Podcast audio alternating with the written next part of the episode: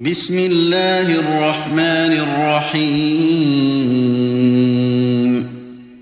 الحاقة. ما الحاقة؟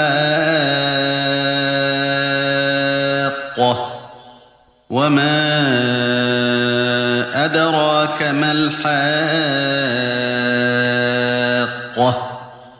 كذبت ثمود وعاد بالقارعة. فأما ثمود فأهلكوا بالطاغية.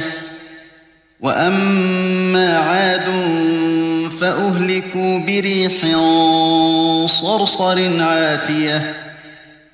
سخرها عليهم سبع ليال وثمانية أيام حسوما فترى القوم فيها صرعا فترى القوم فيها صرعا كأنهم أعجاز نخل خاوية فهل ترى لهم من باقية؟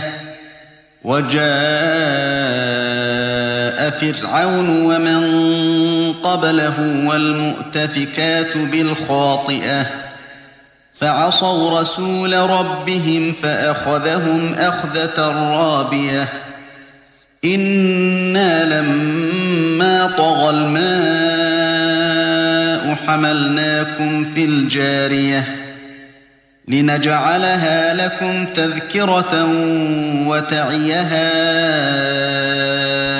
أذن واعية.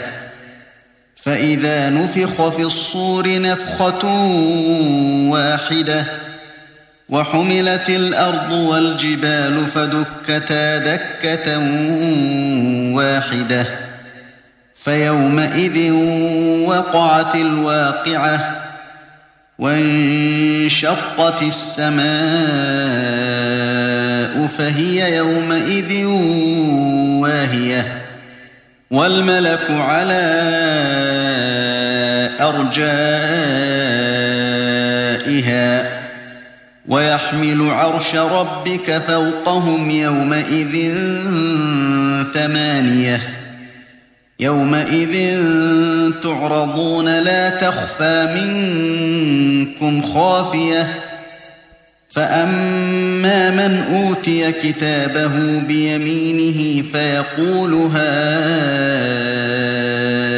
اقرءوا كتابيه إني ظننت أني ملاق حسابيه فهو في عيشة راضية في جنة عالية قطوفها دانية كلوا واشربوا هنيئا بما أسلفتم في الأيام الخالية.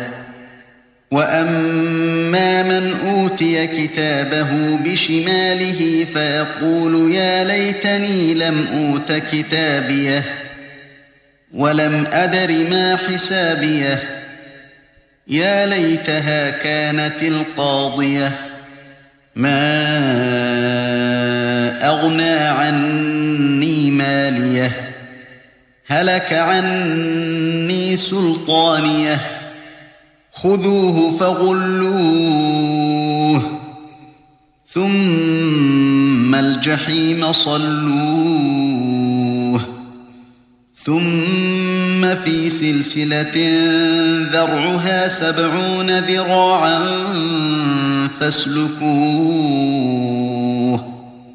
إنه كان لا يؤمن بالله العظيم ولا يحض على طعام المسكين فليس له اليوم هاهنا حميم ولا طعام إلا من غسلين لا يأكله إلا الخاطئون. فلا أقسم بما تبصرون وما لا تبصرون. إنه لقول رسول كريم. وما هو بقول شاعر قليلا ما تؤمنون ولا بقول كاهن قليلا ما تذكرون تنزيل من رب العالمين ولو تقول علينا بعض الأقاويل لأخذنا منه باليمين ثم لقطعنا منه الوتين فما منكم من أحد عنه حاجزين وإنه لتذكرة للمتقين. وإنا لنعلم أن منكم مكذبين. وإنه لحسرة على الكافرين. وإنه لحق اليقين. فسبح باسم ربك العظيم. تم تنزيل هذه المادة من موقع نداء الإسلام www.islam-call.com